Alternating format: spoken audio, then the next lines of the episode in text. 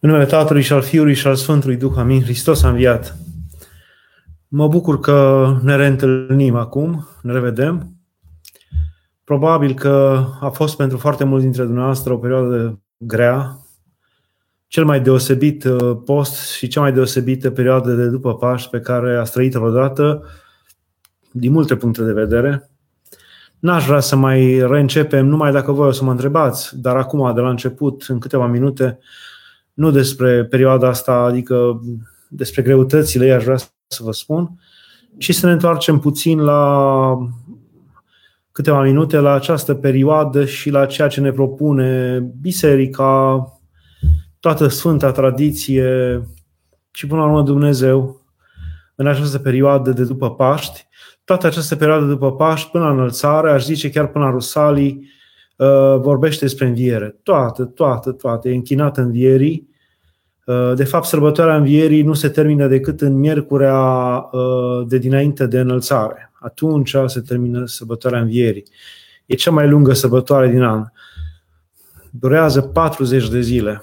O sărbătoare care începe în noaptea învierii și se termină în miercurea dinainte de joia înălțării. Durează 40 de zile și aș zice că, de fapt, nu se sfârșește niciodată. În fiecare săptămână o prăznuim în toate duminicile, și în fiecare zi, în toate liturghiile, de oriunde se vor face, se prăznuiește învierea și în fiecare zi, de fapt, de atunci, de la înviere, prăznuim și ne amintim de înviere și fără ea, credința noastră ar fi fără rost și fără esență. Așa încât putem spune oricând Hristos a înviat, pentru că e un, e un adevăr etern. Nu trebuie să-l spunem doar în perioada dintre, dintre Paști și înălțare.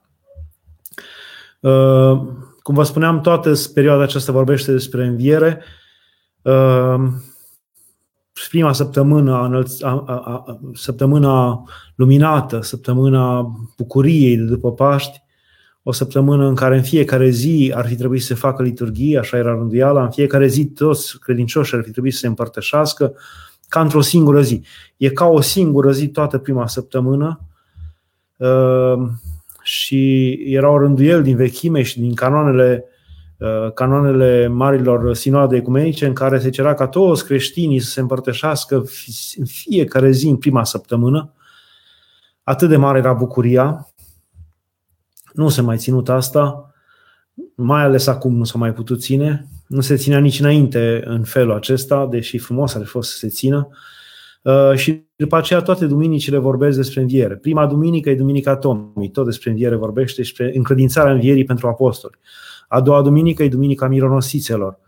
Uh, e Duminica martorilor, primilor martori ai învierii lui Hristos, a martorelor, a primelor martori a învierii lui Hristos.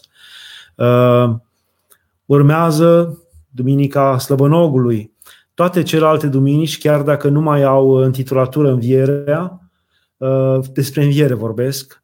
Adică învierea nu se rezumă doar la, la cei câțiva care au văzut-o, ci are putere și lucrare în continuare în tot decursul istoriei. Uh, când vorbim despre Duminica Slăbănogului, vorbim de fapt despre faptul că Dumnezeu poate să învieze și vrea să ne învieze pe noi cei de mult slăbănogiți în păcate, pe mulți dintre noi slăbănojiți în păcate și paralitici, cumva ajunși de zeci de zeci de ani, fără nicio putință de a, cu mușchii distrofice ai sufletului, fără o putință de a mai ne ridica, nimeni nu poate să ne mai vindece, nu avem om să ne mai arunce în scăldătoare. Este Hristos, până la urmă, care poate să ne învie, numai să vrem. Numai să vrem. A doua, duminica, deci asta era a treia, a patra, duminica Samarinenci, urmează duminica cealaltă, nu această ce vine cealaltă, duminica Samarinenci, duminica în care Dumnezeu ne poate ridica din obișnuitul, obișnuitul păcătos al vieții. Adică obișnuință păcătoasă în care trăim o viață. Așa cum acea femeie avea cinci bărbați, avusese cinci bărbați, uh, copii cu fiecare, probabil trăia o viață promiscuă, uh, agitată, tulburată, fără nicio legătură cu Dumnezeu și Dumnezeu a putut să o facă, să o, să o ridice la măsura de apostol. Până la urmă a ajuns ca un apostol, propovăduind până și în fața împăratului Romei, mai târziu. Uh, deci Dumnezeu ne poate învia și din uh, promiscuitatea vieții, din uh, păcătoșenia vieții noastre care pare uh, fără sfârșit. Uh, și ultima orbului din naștere, adică mai ales când ne naștem în societăți sau în familii în care parcă din naștere și prin moștenire și prin moștenire genetică și prin moștenire educațională și prin toate ni se, ni se taie pur și simplu acest organ al credinței, al căutării lui Dumnezeu sau nu ni se oferă deloc această căutare sau nu ne interesează, exact cum acest orb se născuse fără globii oculari, cu găvanele goale ale ochilor, nicio putință vreodată de a vedea. Și pe aceștia Dumnezeu îi poate face să vadă, și pe aceștia Dumnezeu îi poate face să-L cunoască și să învieze sufletește. Aceste trei uh, uh, duminici, Duminica Slăbănogului de la Vitezda, Duminica Samarinenci, uh, din Ținutul Samariei și uh, Duminica Orbului din Naștere vorbesc despre, tot despre înviere, dar despre alte, alte învieri de care noi avem mare nevoie și de care suntem uh, lipsiți mulți dintre noi. Aș începe să răspund la întrebări. Hristos a înviat. Cum să înțelegem mânia lui Dumnezeu despre care se vorbește în Sfânta Scriptură? Este vorba doar despre dreptatea lui Uh, Dumnezeu nu are neputințe și slăbiciuni omenești. Dumnezeu nu se mânie, Dumnezeu nu se întristează, Dumnezeu nu se ceartă, Dumnezeu nu urăște, Dumnezeu nu... Dar ca să putem înțelege ceva la măsurile omenești, în altul Bartolomeu, uh, în altul Anania, Bartolomeu Anania, Mitropolitul Clujului, pe care m-am bucurat să-l cunosc și să-l am uh, ca un model, spunea că atunci când vrei să vorbești cu un copil, să te înțeleagă, ori îl uh, ori te faci ciuci lângă el la măsura lui, la înălțimea lui, te cobori la înălțimea lui, ori îl iei în brațe. Și el spunea că așa face Dumnezeu uh, cu mari, cu, cu oamenii duhovnicești, cu oamenii cu care are, are cum să vorbească și în care are încredere, ia și ridică la măsuri înalte, dar sunt foarte rare acești oameni, adică îi ridică la măsurile uh, Harului Dumnezeesc, le dăruiește Harul Dumnezeesc și e vorba de sfinți, de trăitori, pe aceștia ia în brațe, ridică la măsurile sale, deci nu putem vorbi niciodată că cineva ajunge la măsurile dumnezeiești, dar uh, la cei mai mulți dintre noi se coboară ca la nivelul unui copilaș, adică se face ciuci. E, așa a făcut cu poporul evreu, așa face și cu noi. El își asumă și uh, ia asupra lui ca și cum ar avea trăiri omenești, mânie, supărare, ca să înțelegem ceva din manifestările lui Dumnezeu, dar nu înseamnă că El este așa. Despre asta în uh, tratat despre singuratici, uh, are uh, Sfântul Isaac Siru cuvinte extraordinare, cum Dumnezeu își asumă înainte de întrupare tot un fel de chenoză. Știți că noi numim la întrupare că Hristos a făcut o smerenie maximală, s-a făcut om, s-a coborât din sânurile uh, trăimii, din sânul lui Dumnezeu și s-a făcut om, a, a, a intrat în sân omenesc și s-a făcut om și el spune că înainte de această smerenie a lui Dumnezeu a, a avut altă smerenie aceea de a se lăsa cuprins de cuvinte și înțelesuri omenești. Pentru că este foarte greu să-L prinzi pe Dumnezeu în concepte și înțelesuri omenești, dar El s-a lăsat cuprins. S-a lăsat cuprins și așa cum nu i-a fost rușine și frică, nu i-a fost rușine să numească Fiul omului, deși noi suntem un neam păcătos și desfrânat noi oamenii.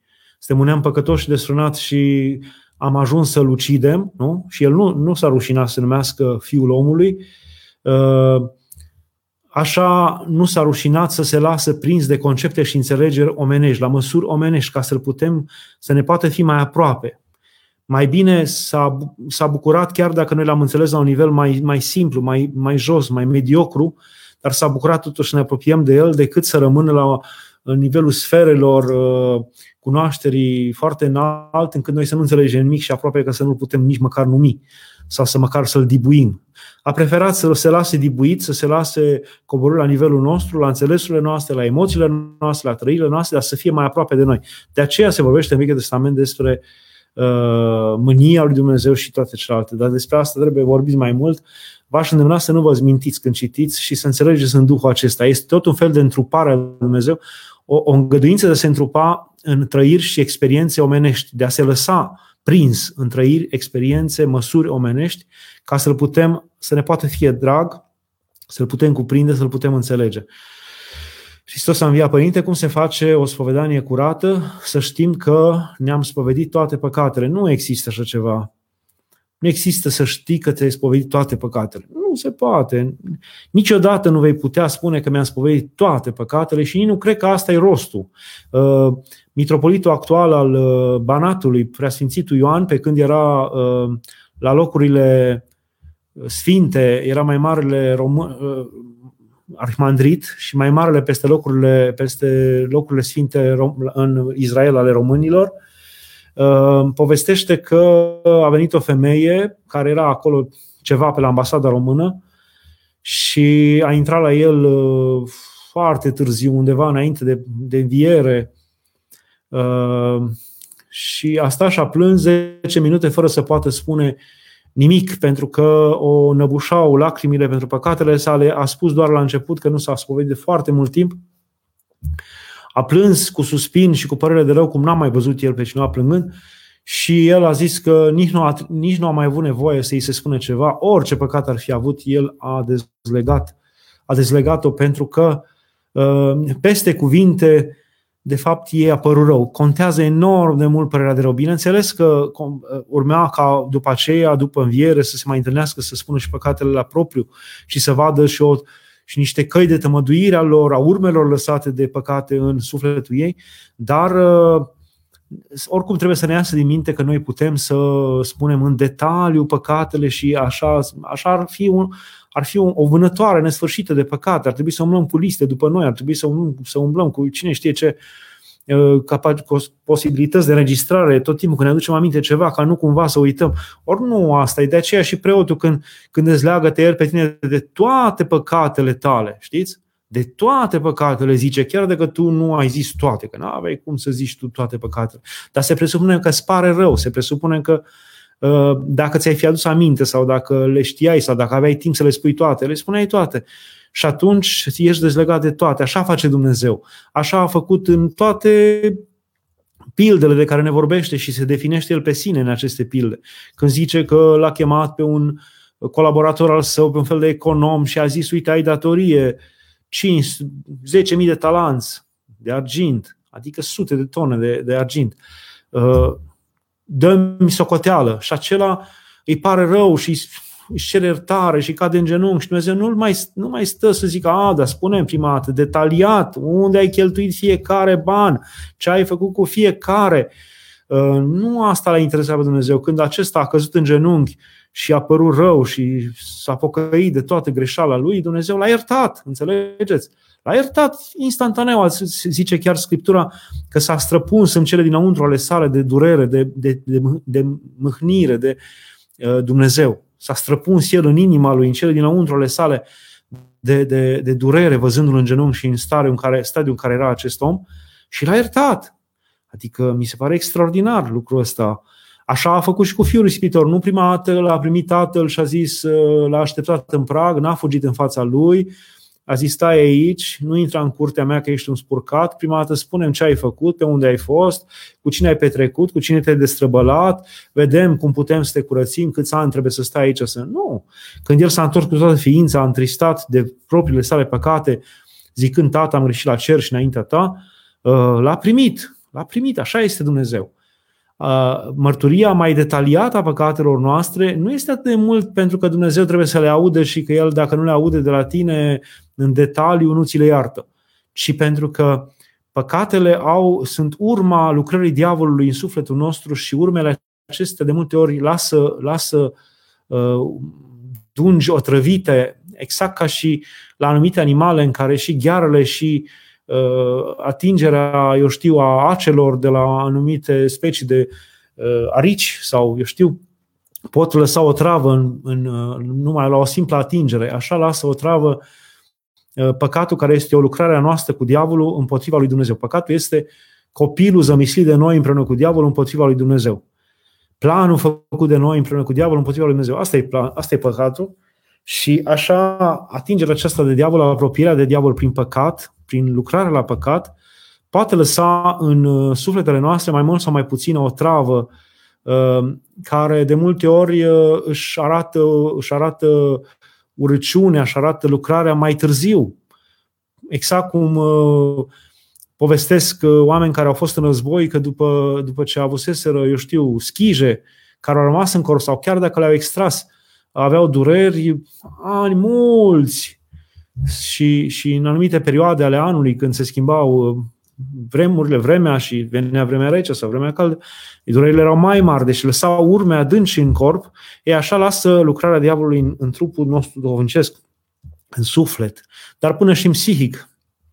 Urme foarte adânci, iar mărturisirea aceasta a păcatelor duhovnicului nu urmărește neapărat atingerea fiecărui punctuleț și că Dumnezeu altfel, dacă nu le spui tu toate detaliile acelea, nu ți le va ierta și uh, urmărește cumva ca duhovnicul, având o anumită experiență în privința asta, o înțelegere mai adâncă a lucrurilor și având dar de la Dumnezeu, să poată să te ajute acolo unde va vedea și va simți și va spune Dumnezeu că au rămas niște urme adânci în sufletul tău uh, sau niște, niște urme ale otrăvirii sufletești făcute de diavol asupra sufletului tău și cum ai putea să ieși din această otrăvire. Despre asta e vorba. Uh, și cum să ne lăsăm, cum să ne lăsăm cu adevărat în voia lui Dumnezeu. În voia lui Dumnezeu, știți, îmi vine să spun cum, uh, cum zicea părintele Ică Junior de la Sibiu, voia lui Dumnezeu este să stai voia. Dar nu, e puțin brutal uh, cuvântul. Voia lui Dumnezeu este să te mântuiești. Că aceasta este voia Tatălui meu, ca pe toți pe care mi-a dat să nu pierde niciunul. Voia lui Dumnezeu este ca să nu se piardă niciunul. Asta e voia lui Dumnezeu, să te mântuiești. Să te mântuiești nu înseamnă să te câștigi el undeva lângă el și să-i fii slugă. Nu, noi avem o imagine foarte urâtă, omenească, uh, de așa, cu, cu, cu o încărcătură a, a imaginii împăraților, regilor pe care i-am cunoscut sau am, am auzit despre sau am citit despre ei în decursul istoriei, uh, au, au stăpânit pe pământ, noi ne închipuim că ceva de genul ăsta e și la Dumnezeu. Nu, mântuirea este o neîncetată urcare, nu este, o, nu este o, undeva un fel de nivel după care îl de, dacă îl depășești, intri pe ușă, ai intrat în arealul mântuirii și gata, ești mântuit. Nu. Mântuirea e o lucrare, e o continuă urcare, e o continuă e, e un fel de a fi al luminii, al bucuriei, un fel de a fi al uh, uh, care nu te întristează, care nu te coboară spre iad, care nu te povârnește spre tristețe, care nu te povărnește spre mânie, deci un fel de a fi, un fel de a lucra. De aceea, de exemplu, mântuirea e un verb, nu e un uh, substantiv. Uh, așa să-l luați, adică e ceva care se lucrează, se face, omul este activ, omul este creator, asemenea lui, lui Dumnezeu. Exact cum Mântuitorul zice, Tatăl meu până acum lucrează și eu lucrez.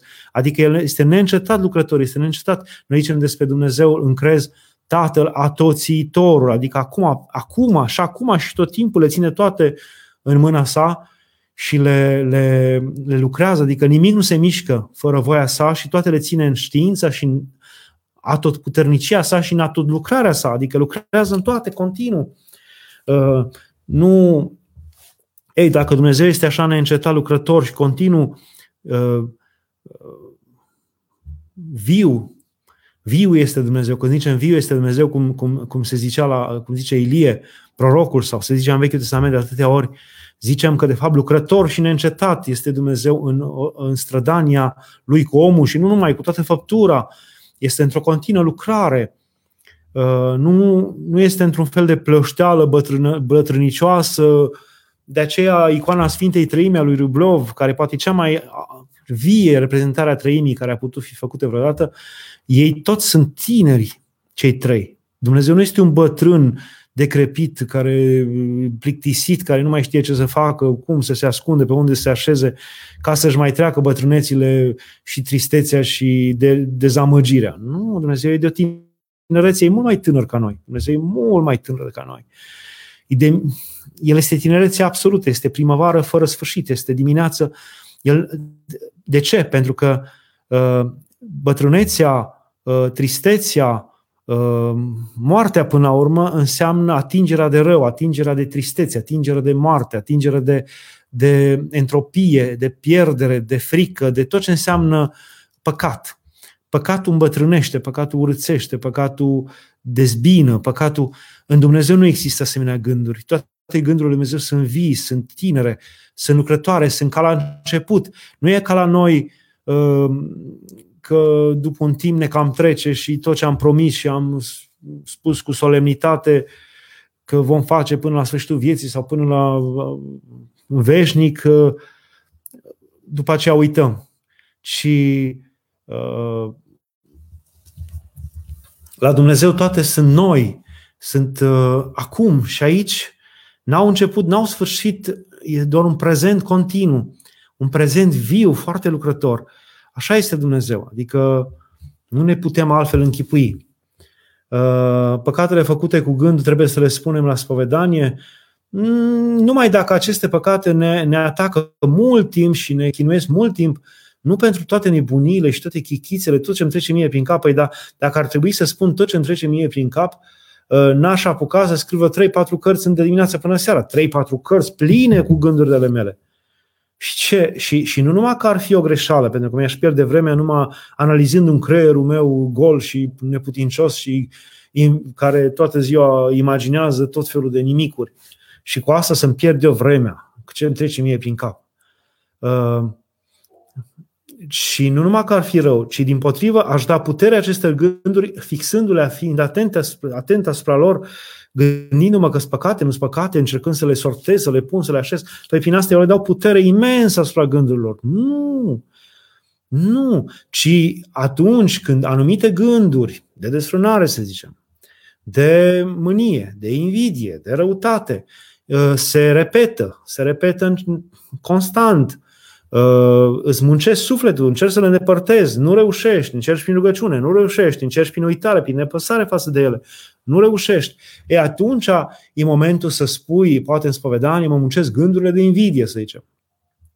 Dar atâta, nu intri în detalii și să începi să spui, păi sunt invidios pe ăla pentru că ăla mi-a zis nu știu ce, ăla mi-a zis nu știu ce. Nu, nu, nu. Intrarea în detaliile acestea nu face decât ca sufletul să rănească și mai mult. De fapt, dacă o să fiți atenți în decursul Evangheliei, Mântuitorul se ferește să vorbească cu demonii. Se ferește ca să ne învețe pe noi, nu că are vreo teamă. Și pentru că diavolul și când spune adevărul minte, să știți, deci el, diavolul îi strigau, ia, acesta este Fiul lui Dumnezeu, acesta este nu știu ce, și Mântuitorul îi oprea. De ce îi oprea? Pentru că el și când minte, și când spune adevărul minte, e ca și cum cineva vine și spune, tu ești un om deosebit, tu ai făcut o viață, în viața ta multe și se presupune că sunt adevărate cele care le spune. Dar acesta e un, un lingău și un prefăcut care până la sfârșit, după ce te laude și te adoarme și te, îți uh, amăgește mintea, reușește să te facă să-ți vinzi casa pe nimic să semnezi unde nu trebuie și, ei, a spus adevărul acest om dacă te-a, te-a dus până la sfârșit la, uh, la faptul de a-ți da casa pe nimic sau să, eu știu, ce, ce să faci, o greșeală absolut. Așa face diavolul. Deci cu diavolul nu se discută și gândurile, mare parte al lor care ne trec prin cap, sunt de influență demonică, sunt de sorginte, sunt pietre aruncate de, de diavol în mintea noastră. Și atunci a le da tu importanța acestor gânduri, a sta de vorbă cu ele. Dacă Hristos n-a stat de vorbă cu demonii, în afară de cei doi uh, demonizați din Gadara, nu se aude că Hristos să fi văzut, cu, să fi vorbit cu un demonizat. Cu toți încă îi certa, ei, ei, ei aruncau, pe, aruncau pe cel posedat pe jos și Hristos îi certa să plece și acestea strigau, spuneau adevărul. Dar ei nu discuta, Mântuitorul nu vorbea cu ei. E, un, e o greșeală absolută să vorbești cu ei. Uh, nu se face așa ceva. Așa încât asta vă îndemn să nu faceți greșeala să să vorbiți cu demonii, adică cu gândurile până la urmă. Pentru că noi nu ne întâlnim ca și mari monah, mari trăitori cu demonii față către față. Întâlnirea noastră cu, cu, cu, cu uh, demonii este prin. Uh, uh, poți să vii să te uiți. Uh, întâlnirea noastră cu demonii este prin gânduri. Părintele Arsenie Boca spunea foarte clar, uh, zicea el ardelenește, mă, nu da drumul pe gură acest trăznește dracu prin cap. Înțelegeți? Pentru el uh, ați, a, a da drumul pe gură la ce străznește dracu prin cap, adică mare parte din gândurile noastre sunt răznăi, scornite, scornite de diavol, sunt uh, invenții scornite de diavol, sunt minciuni scornite de el, aruncate în mintea ta pe care tu ți le asumi, crezi că sunt ale tale și începi să dai drumul și pe gură, să spui și altora, să ții tu dialoguri nesfârșite cu tine însuți în mintea ta legată de, de aceste gânduri, ceea ce este o, o greșeală fatală. E o greșeală fatală. Nu dați drumul pe gură la tot ce vă trăznește dracu prin cap. Nu dați importanță, nu dați importanță acestor uh, gânduri. E o mare greșeală. Cine dă importanță acestor gânduri și stă de vorbă cu ele, ajunge inevitabil uh, să intre în această închisoare de gând, să intre în închisori de gând și să fie o viață întreagă un uh, deținut al închisorilor de gând. Mare parte dintre noi oamenii suntem uh, închiși în închisori de gând. Feriți-vă de aceste închisori de gând. Sunt mai periculoase decât închisorile exterioare. Din acelea mai ieși, din acelea te mai scot afară, din acestea nu mai ieși. Sunt propriile tale închisori, sunt uh, căsuțe, sunt colivii de aur în care te simți bine de multe ori, să ți se pare ție pe moment, dar pe termen îndelungat și veșnic mai ales sunt iad.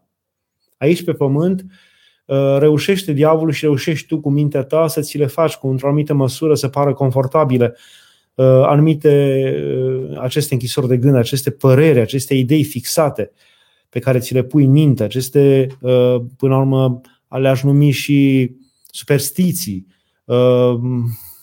corelații pe care le faci și care ți se par ție valabile. Tot felul, astea toate sunt niște închisori de gând. Feriți-vă de ele. Trăiți prezentul, absolut prezentul, aici și acum cu Dumnezeu, nu cu gândul. Feriți-vă de gând. În gând trebuie să domine mai mult rugăciunea. Deci, la nivelul gândului, rugăciunea. La nivelul gândului, rugăciunea. Nu uh, ajunge, de exemplu, pentru o zi care urmează să o trăiești, să te gândești câteva minute. Ce trebuie să fac asta, asta, asta, asta și asta. Asta după aia cu mintea toată ziua, dar dacă nu vine, dar dacă nu o să reușesc aia, dar dacă e o greșeală absolută și de neîncredere în Dumnezeu și de pierdere de vreme, pur și simplu ajunge zilei greutatea ei. Nu trebuie să o îngreunezi tu această greutate cu nesfârșite gânduri pe care ți le tot aduni în mintea ta și în inima ta. Cum să lupt cu lenea și împietrirea inimii? Din ce cauză apare împietrirea inimii? Iubesc rugăciunea, dar tot leneșă sunt și mă macină sentimentul de vinovăție. De multe ori nu pot dormi, gândindu-mă că dacă mor în noaptea aceasta o să ajung în iad, nu știu de ce nu pot să scap de acest gând. În primul rând să știți, trebuie să vă iasă din cap ideea asta că Dumnezeu e un fel de uh, polițist priceput care știe cum să ne prindă în cel mai prost moment al vieții ca să ne ducă direct în iad. Că el uh, ne pune în cale tot felul de ispite și încercări și ne, face la, ne pune la tot felul de probe ca noi să dovedim dacă suntem vrednici sau nu, dar el în înțelepciunea lui știe să pune, pune la astfel de probe și în asemenea momente încât toate să le gădem. Și nu avem nicio șansă. Deci această idee despre Dumnezeu este o idee eretică. Confundarea lui Dumnezeu cu cu chipul unui, unui monstru tiranic care te cercetează, te controlează pretutindeni și peste tot, un fel de Big Brother care notează greșelile și păcatele și care de-abia așteaptă să te arunce în iad, asta e o greșeală absolută. Păi Hristos tocmai din această nebunie a venit să ne scoată. Gândiți-vă cât de, cât de larg l-a descris el prin propria sa, propriul său comportament, nu prin vorbe. În vorbe fără discuție, dar prin propriul său comportament, cine m-a văzut pe mine, l-a văzut pe Tatăl, deci cine l-a văzut pe Hristos și a stat lângă el, l-a văzut și pe Tatăl, l-a văzut Sfânta Trăime, uh, cât de perfect l-a descris el pe Dumnezeu, timp de trei ani jumate cât a stat cu apostolii, uh, n-am auzit odată să fi zis la vreo masă și la câte mese n-a fost Hristos chemat, la câți oameni de treabă sau mai puțin de treabă, la câți farisei, la câți cărturari, la câți mâncăi, la câți lacomi, la câți anorexici, la câți de toate felurile au fi fost acolo, de toate tipurile de mese și toate tipurile de primiri. Și n-am auzit vreodată să fi zis, mult ați mâncat voi la masa asta, sau să fi zis, așa sunteți voi îmbrăcați, sau să fie apostropat vreo femeie vreodată, că așa se îmbracă, așa de necin, cu necinste trebuie să te porți. Adică câtă extraordinară capacitate de a trece peste lucrurile acestea, de a primi pe fiecare om, de a-l înțelege pe fiecare om. Dar credeți că Dumnezeu e altfel acum? Adică dacă Dumnezeu nu țin minte să se fi întors vreodată spre apostol să le zică Tomo, Tomo, capul în jos că ești un păcătos, aduți aminte de păcatele tale. Sau să zică la Matei, Matei, vameșule, tu trebuie să te gândești pur la păcatele tale, nu să vii în spate și să fregi între palme uh, spiceră de grâu și să mănânci când nu este vremea. N-a făcut niciodată așa ceva, adică de o larghețe, de o libertate pe care dorește omului, de un firesc de a fi și de a locui cu omul, un Dumnezeu cu adevărat pe care îl iubești. Nu e un Dumnezeu cârcotaș, chițibușar care te caută de rău și nu știe cum să te arunce în fundul iadului. Ori ceea ce ai scris tu mai înainte, că te gândești tot timpul că o să mergi în fundul iadului și că cum să scapi de păi, că Dumnezeu până la urmă de asta te caută, să te arunce în fundul iadului. Nu Dumnezeu nu știe cum să te mântuiască. Nu știe cum să te mântuiască. Mântuirea e o lucrare. E un fel, te învață cum să trăiești ca să fii în această lucrare tot timpul. Asta e voia lui Dumnezeu. Uh, ca tineri în aceste vremuri, cum putem să ne protejăm sufletele de toate patimile și ispitele care ne înconjoară zilnic? Cum putem să, consult, să construim relații sănătoase? Acum, dacă te referi la aceste vremuri, în sensul că vremurile acestea ale pandemiei, că stați acasă cam mult timp și nu aveți unde merge, uh, e altceva, iar dacă te referi în principiu, în principiu la vremurile acestea a modernității și postmodernității și postumanismului, că acum așa se zice că suntem în postumanism, nici măcar nu mai este umanism, dincolo de umanitate. S-a ajuns în vremea uh, roboților, în vremea. Nu mai există vremea omului, omul dispare ca importanță și ca valoare. Uh, nu. Cum putem să ne protejăm sufletul ca tineri în aceste vremuri? Dacă e vorba de această perioadă, să vă feriți de a, mai ales voi tinerii, care încă nu aveți un, un discernământ de plin, să vă feriți de gadgeturi, să vă feriți de a sta tot timpul pe aceste uh, aparate, pe laptopuri, pe telefoane, pe uh, jocuri, pe eu știu, pe orice fel de formă de genul ăsta să stați prea mult, pentru că, uh, în primul rând, accesul la, dacă sunteți conectați la internet, accesul la pornografie, la, la mai ales la pornografie, mai ales dacă vrei să vezi, ați observat, și dacă vrei să vezi un film, și dacă vrei să faci incredibil cât de repede intră, nu-ți intră niciodată ceva bun și nu-ți intră niciodată o, o reclamă la, la o carte, nu-ți intră o reclamă la pâine, dar ți intră reclame la site-uri pornografice și, și cele mai scabroase. Așa încât sunt foarte puțini, chiar dacă vă ziceți, dar nu-i cazul meu, ba da, e cazul vostru. Sunt foarte puțini și să știți că nici oamenii maturi nu sunt uh, sunt scutiți de acest pericol, care foarte ușor, foarte ușor intră pe aceste site-uri zilnic, că nu am vrut să văd ce e. Ce mai multe noi cădem în această plasă zicând, domnule, am vrut să văd ce e, am vrut să văd cât de tare sunt, dacă reușesc, dacă nu știu ce, am vrut să văd ce pot să-mi spună sau cu ce mă pot ispiti, că eu nu mă ispitesc.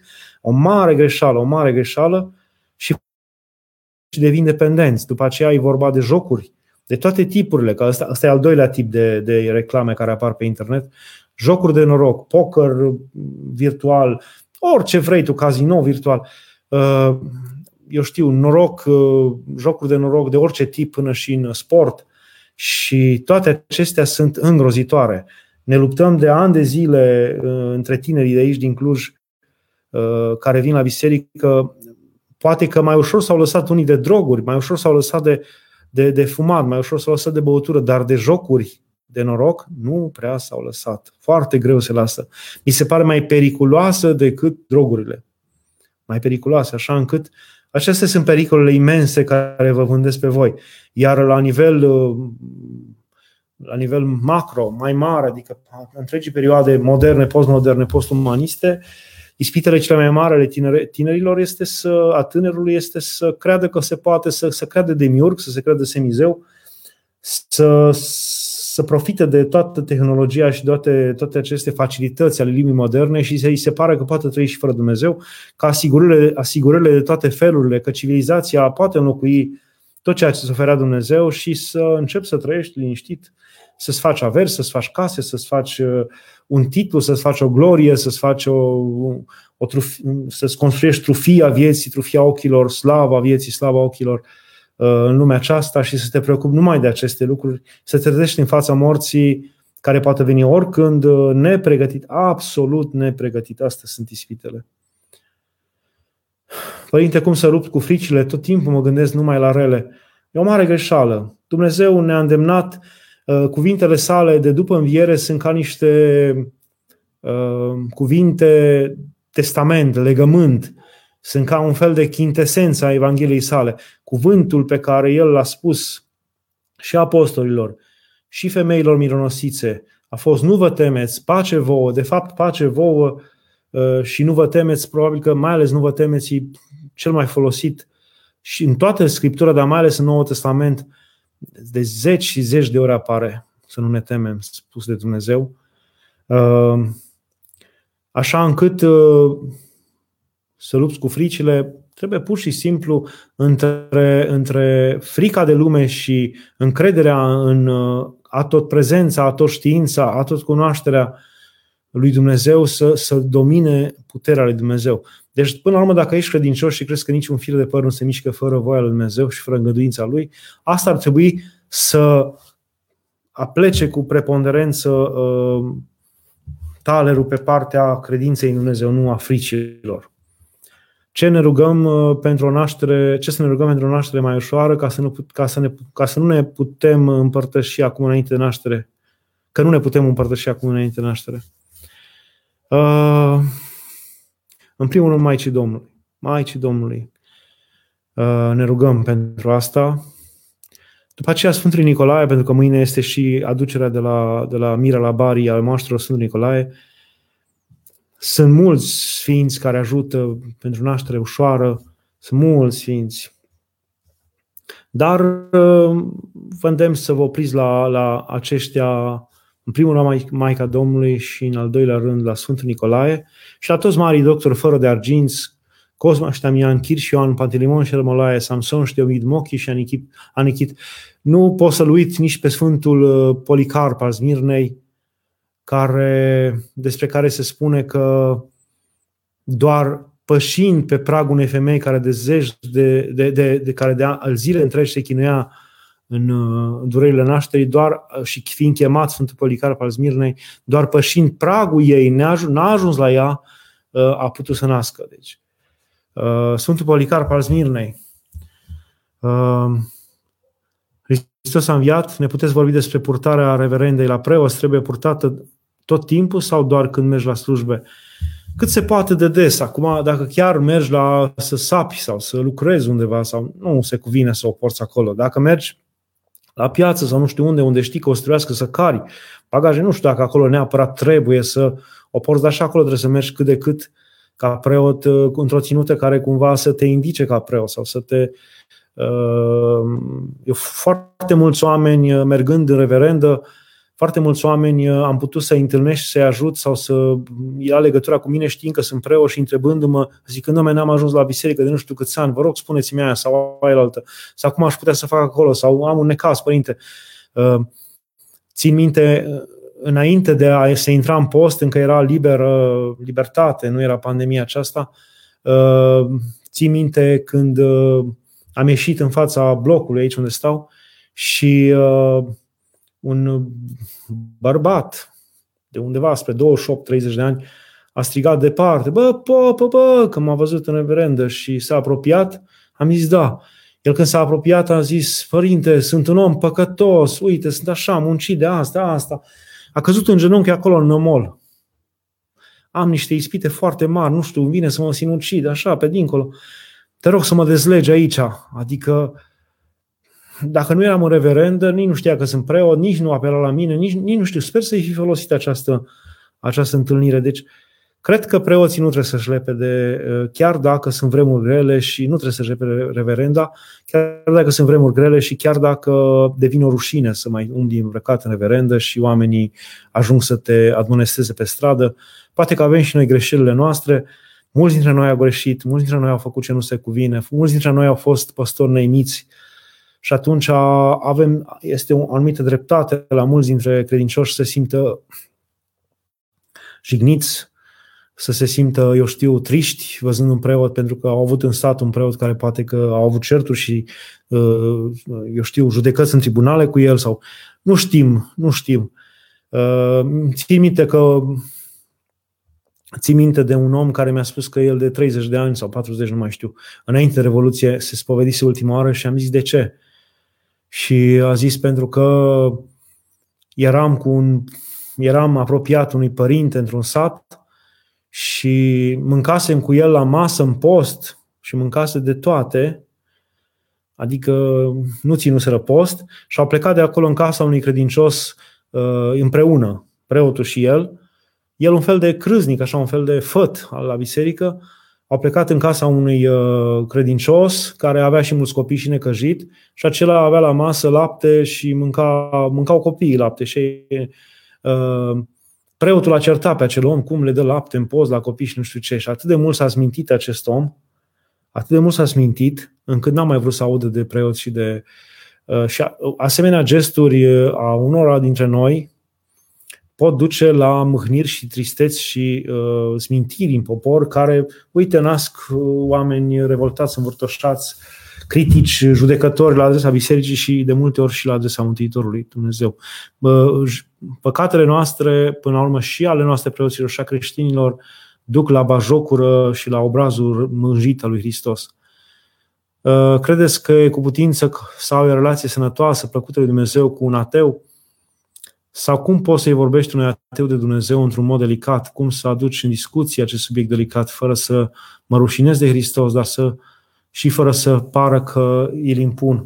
Foarte greu. Dacă e vorba de a avea o relație care să meargă spre căsătorie, nu prea vă îndemn.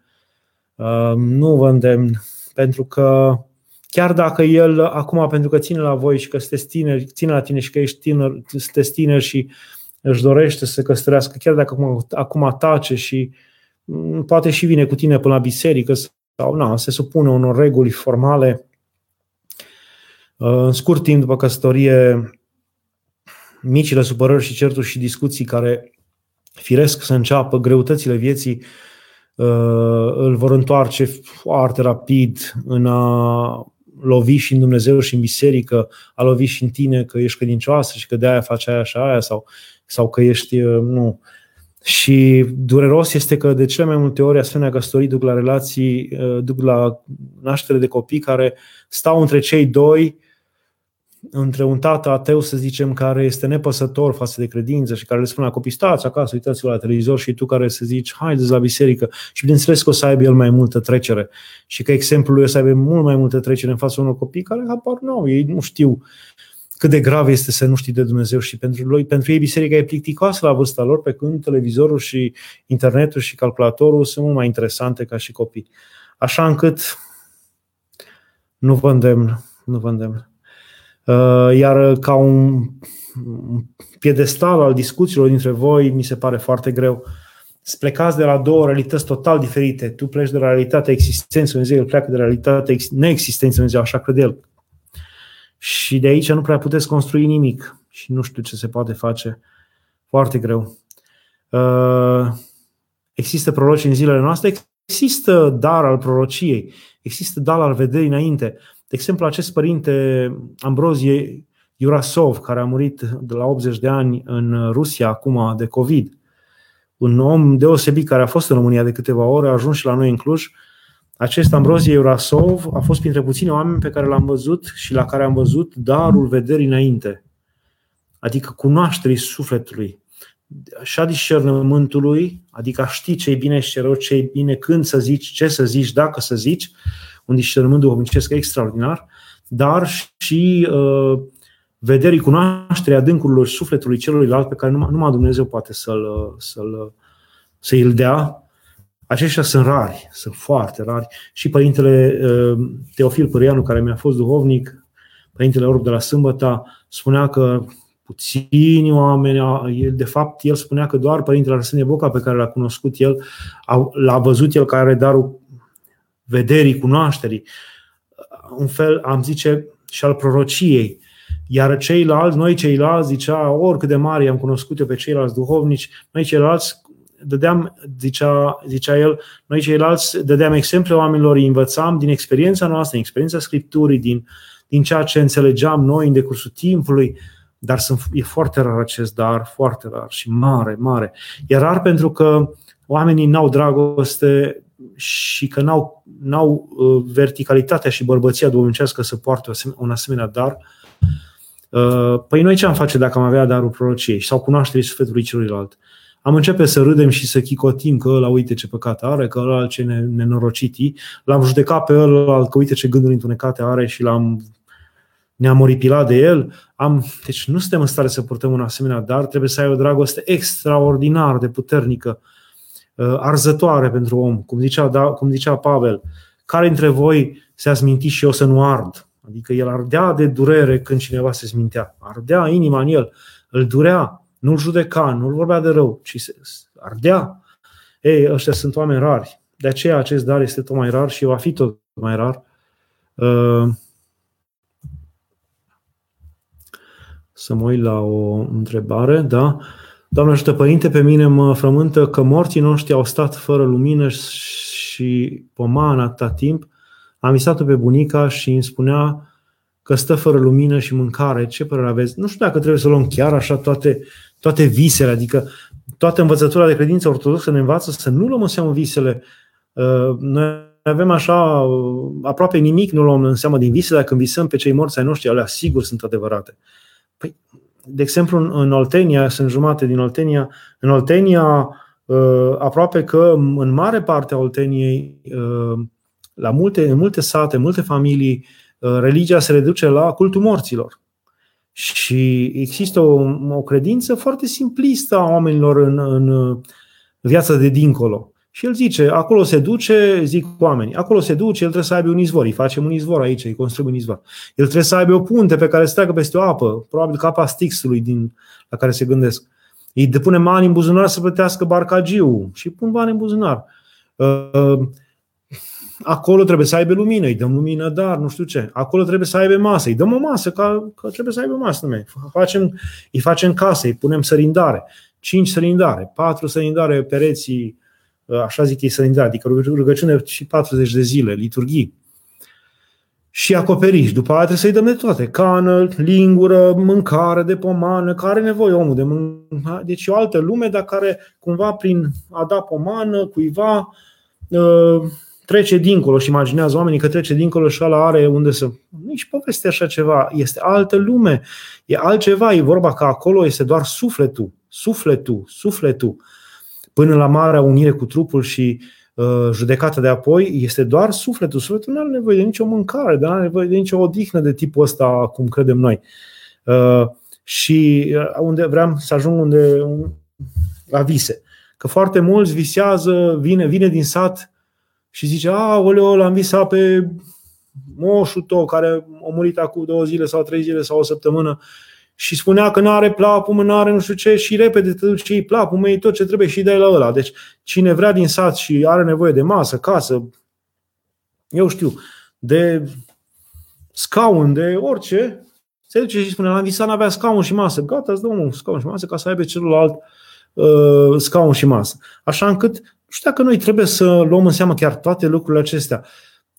Că să înmulțim rugăciunea pentru acești oameni, fără discuție, că, să-i trim, că să trimitem uh, cuvânt și pomenire pentru liturgia asta, fără discuții, că atunci când ne va da libertatea, iarăși, să facem parastase pentru ei, dar parastasul nu înseamnă neapărat să facem numai mân- să dăm numai mâncare. Da, e important să fie parastasul ca pâine și vin, că ele preînchipuie trupul și sângele Hristos, de aceea avem pâine și vin acolo la parastas, dar uh, nu înseamnă că numai mâncarea îl odihnește pe celălalt, că nu are nevoie de nicio mâncare.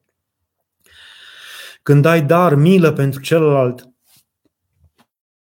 poți să dai orice, poți să dai ce are nevoie celălalt, de care ce se bucură celălalt. De exemplu și faptul că, eu știu, uh, îi curgea, îi ploua în casă la omul ăla și tu îl ajuți să-și facă uh, burlanele și nu știu ce și o faci spre pomenirea unui rob din, din neamul tău, păi aceasta, acest bine, că nu-i curge în apă în casă la omul ăla și că ai făcut un bine, ă, se duce ca pentru, ca și cum ai făcut robul lui Dumnezeu ce l-a dormit. Adică o milă care se ridică la el.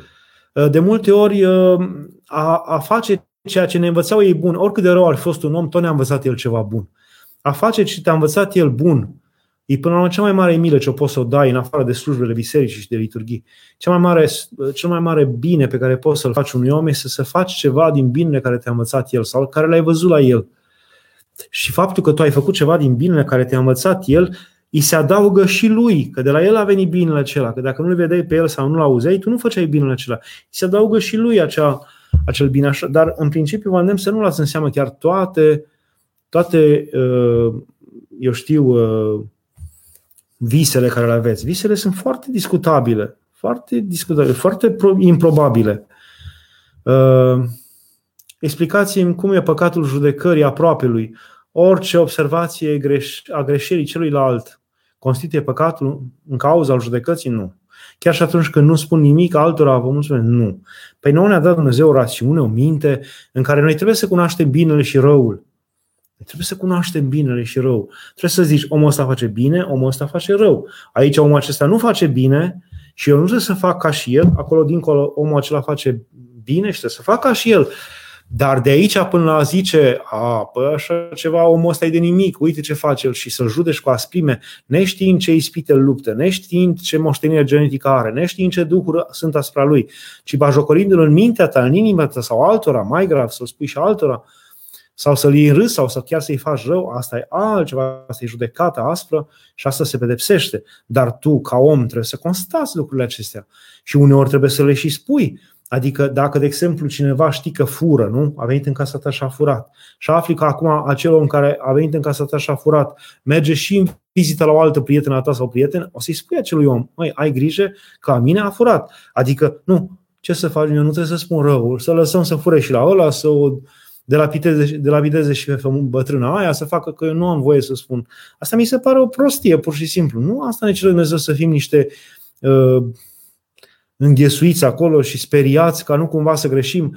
Uh, tocmai asta imputa Părintele Nicolae Steinhardt de la Rohia unui așa zis episcop uh, protestant, care, luteran, care în închisoarea de la Aiud, unde era închis, după ce a fost închis, bineînțeles că se făceau acele interogatorii și la interogatorii te întreba tot. Unde ai fost? Cu cine te-ai întâlnit? Toți oamenii care urma să-i amintești tu că te-ai întâlnit cu ei, că ai vorbit cu ei, că le-ai spus despre și care nu te-au turnat și care urmează, urmau să fie, să fie arestați. Și acest om a băgat în închisoare zeci și sute de oameni, pentru că a spus tot adevărul și l-a zis, eu sunt ucenic al lui Hristos, eu trebuie să spun tot adevărul. Așa trebuie să spun. Și au intrat în închisoare sute de oameni pentru că el spunea tot adevărul. Cu cine s-a întâlnit, ce a vorbit cu ăla, ce i-a spus la celălalt. Și toți ăștia care au auzit ce a spus el, dar nu l-au părât, au intrat la pușcărie. Pentru că așa era. N-ai spus uh, la securitate uh, ce gânduri avea acest episcop, ce vorbea, ce gândea, cum plănuia el împotriva sistemului, ești închis și tu. Și Steinhardt s-a certat cu el și a spus că nu se cuvine așa ceva, nu se poate așa ceva, că Dumnezeu nu ne cere să fim proști, nu ne cere să fim absurzi. Adică numele binelui tău personal, așa părutului tău bine personal să fii cur, curat, pur, să spui numai adevărul, tu omori oameni în jur. Așa și aici. Nu în numele că nu voi judeca, eu nu judec, eu nu știu ce, alții suferă enorm. Nu, când e vorba de rău făcut altora, trebuie să sar ca, ca ars. Trebuie să sar ca ars. Adică, hai că la rău făcut ție poți să mai înduri dacă vrei tu să înduri și poți să înduri, dar pentru alții, ia gândiți-vă că erau aproape bătute la zilnic sălile de la prefecturile vremii romane ale, în, în cezarea Capadocia lui Sfântului Vasile cel Mare, de câte ori mergea să mijlocească pentru nedreptăți făcute văduvilor, orfanilor, familiilor sărace, mergea să protesteze, el, Marele Vasile cel Mare, mergea să protesteze, să se certe cu prefectul roman, să-i spună că uh, nu se cuvine așa ceva. Deci trebuie să facem asta. Uh, Doamna ajută Părinte, pe mine mă frământă că, da, asta, credeți că în zilele noastre se cuvine să lași copilul în grija bunicilor să mergi la mănăstire? Nu, nu, nu. Nu, nu. Ți-ai asumat căsătoria sau nu s-a asumat, nu știu, oricum a, a, s-a născut un copil sau mai mulți copii, nu se poate să-ți lași tu copiii să duci la mănăstire așa, acum te-a apucat ascetismul și așeza brusc, că să ai constatat că alta era calea ta. Nu. Prima dată îi crești, pui la casa lor și după aceea vei pleca. Nu se poate. Există canoane în sinoadele ecumenice care spun foarte clar că nu se cuvine așa ceva, că nu poți să-ți lași căsătoria și familia de dragul uh, unor uh, imaginații de tale misticoide, până la urmă. Uh, Părinte, există dezamăgire în Dumnezeu după mai multe rugăciuni lui Dumnezeu pentru lucru bun. Stați să, să dau mai jos ca să văd ce scrieți. Deci, după mai multă rugăciune lui Dumnezeu pentru un lucru bun, precum căsnicia, totul a mers ca pe roate. După care a venit pandemia și nu ne mai putem căsători deocamdată. Amândoi ne rugăm mult lui Dumnezeu, iar El este viitor preot. Am trecut peste și peste și mi-am cerut iertare de la Dumnezeu pentru îndrăzneala mea, dar cum să gestionezi aceste sentimente și ispite? Adică sentimentul că există dezamăgire în Dumnezeu, adică tu să fii dezamăgit în Dumnezeu? Nu. Păi dacă tu, dacă tu acum, la începutul căsătoriei, mai ales cu un preot, e grea viața preotească și ce va fi de acum înainte, familiile preoțești vor fi și mai greu încercate. Ispitele vor fi foarte mari. Nu se vor compara, nu se compară cu ce a fost până acum, ce ispite vor fi în familiile preoțești și prin câte vor trebui să treacă și câte încercări și din partea statului și din partea schimbărilor de gândire, de înțelegere ale poporului, uh, dacă tu pentru atâta de puțin ești gata să fii dezamăgit uh, de Dumnezeu și să nu suporți atâta cât ai planificat să te căsătorești și n-ai putut din cauza pandemiei și ești dezamăgit de Dumnezeu, pe dacă pentru atâta și dacă nu o să reziști uh, până la capăt, atunci mai bine să nu te căsătorești și mai bine să nu deveniți o familie preoțească, pentru că e periculos, e periculos. Eu cred că e o mică încercare înainte unor mari încercări. Este o mică probă înainte unor mari, mari încercări. Uh, Hristos a înviat, Părinte, ce este anxietatea și cum putem scăpa de ea. E adevărat ce zic unii părinți că persoanele anxioase sunt persoane care nu îl port, nu, nu-l poartă pe Dumnezeu în viața lor. Nu putem spune asta. Nu, anxietatea poate fi uh, Uh, poate să aibă și uh, să fie și urmările unor boli. Unor boli uh, poate să aibă multe, multe surse anxietatea. Nu, este, nu are numai o sursă spirituală. Dar principala sursă este totuși spirituală sau poate fi reglată, chiar dacă ea are mai multe surse și trupești și psihice, poate fi reglată de la nivelul spiritual, de la nivelul încrederii în Dumnezeu. Până la urmă, ajutați-vă și de ceea ce vă poate ajuta și vă poate da uh, știința medicală, uh, dar uh, întăriți-vă prin apropierea de Dumnezeu, prin rugăciune și prin credință vie în Dumnezeu. În curând voi fi preoteasă, cum trebuie să mă comport? Păi nu vă pot spune decât, nu există că dacă ești preoteasă trebuie să fii altfel decât orice alt om. Până la urmă, dacă ești creștin, dacă ești creștin autentic, serios, implicat pe această cale, ești pregătit pentru orice. Ești pregătit până la, de la a fi, poți să fii și monah, poți să fii căsătorit, poți să fii și preoteasă, poți să fii și martir. Dacă ești cu adevărat uh, pe calea lui Dumnezeu, ești pregătit pentru orice. Dacă nu, nu ești serios pe calea lui Dumnezeu, nu ești pregătit pentru nimic. Adică nici pentru ca să fii mamă, nici pentru ca să fii... Așa încât vă spun, cum zicea Părintele Teofil Pârâianu, orb, părintele nostru orb de la, de la orb, duhovni, orb, orb trupește, dar văzător duhovnicește de la Sâmbăta, care uh, a văzut ce, ce copii erau mulți dintre și ce naivi și ce superficiali și de multe ori ironici și nepăsători erau mulți dintre colegii lui de la teologie de la Sibiu. El a făcut teologia orfind, dar a fost foarte serios și a fost o cu note mari, deși nu vedea și era foarte greu pentru el. Uh, Uh, și când ei au venit la el să-l întrebe ca pe un fel de bătrân, deși era încă tânăr, ce părere, ce sfat le dă că urmează să fie preoți, uh, el le-a spus să, dea, să nu dea Dumnezeu să fiți preoți înainte de a fi creștini. Înțelegeți? Adică uh, așa și la tine să, să nu dea Dumnezeu să fii preoteasă înainte de a fi creștin. Sau creștin nu înseamnă să ajungi la niște standarde, deja să fii un trăitor. Nu, creștin înseamnă să fii un om care luptă să devină, să se apropie de Dumnezeu, care străduiește, care nu se socotește uh, priceput și văzător, ci se socotește nepriceput și nevăzător și se luptă să câștige această vedere duhovnicească și această pricepere. Și, se, și caută și întreabă. Uh, Cătălina, Părinte, e bine să ne punem dorințe când aprindem candela, putem aprinde candela când avem nevoie de ajutor de la Dumnezeu. Da, e bine. Au făcut-o foarte mulți părinți, asta este și obiceiul să aprinde lumânarea, de fapt, și se pune, o, o, o aprindem cu un gând, cu un rost, cu un, cu un, e mai mult de spus de ce prindem lumânările, care sunt rostul lor, nu o să stăm acum, dar în principiu este bine să spui un gând, dar nu așa ca un fel de superstiție cu dorința, nu o spui nimănui și poate se împlinește. Nu și uh, te rogi lui Dumnezeu, a prins candela și te face rugăciune și zici, Doamne, ajută-ne în privința asta sau cealaltă și cred că Dumnezeu uh, te va ajuta. Acum, ca un cuvânt de încheiere, sper să ieșim cât mai repede din această perioadă grea, grea pentru mulți dintre noi, grea pentru toți, până la urmă.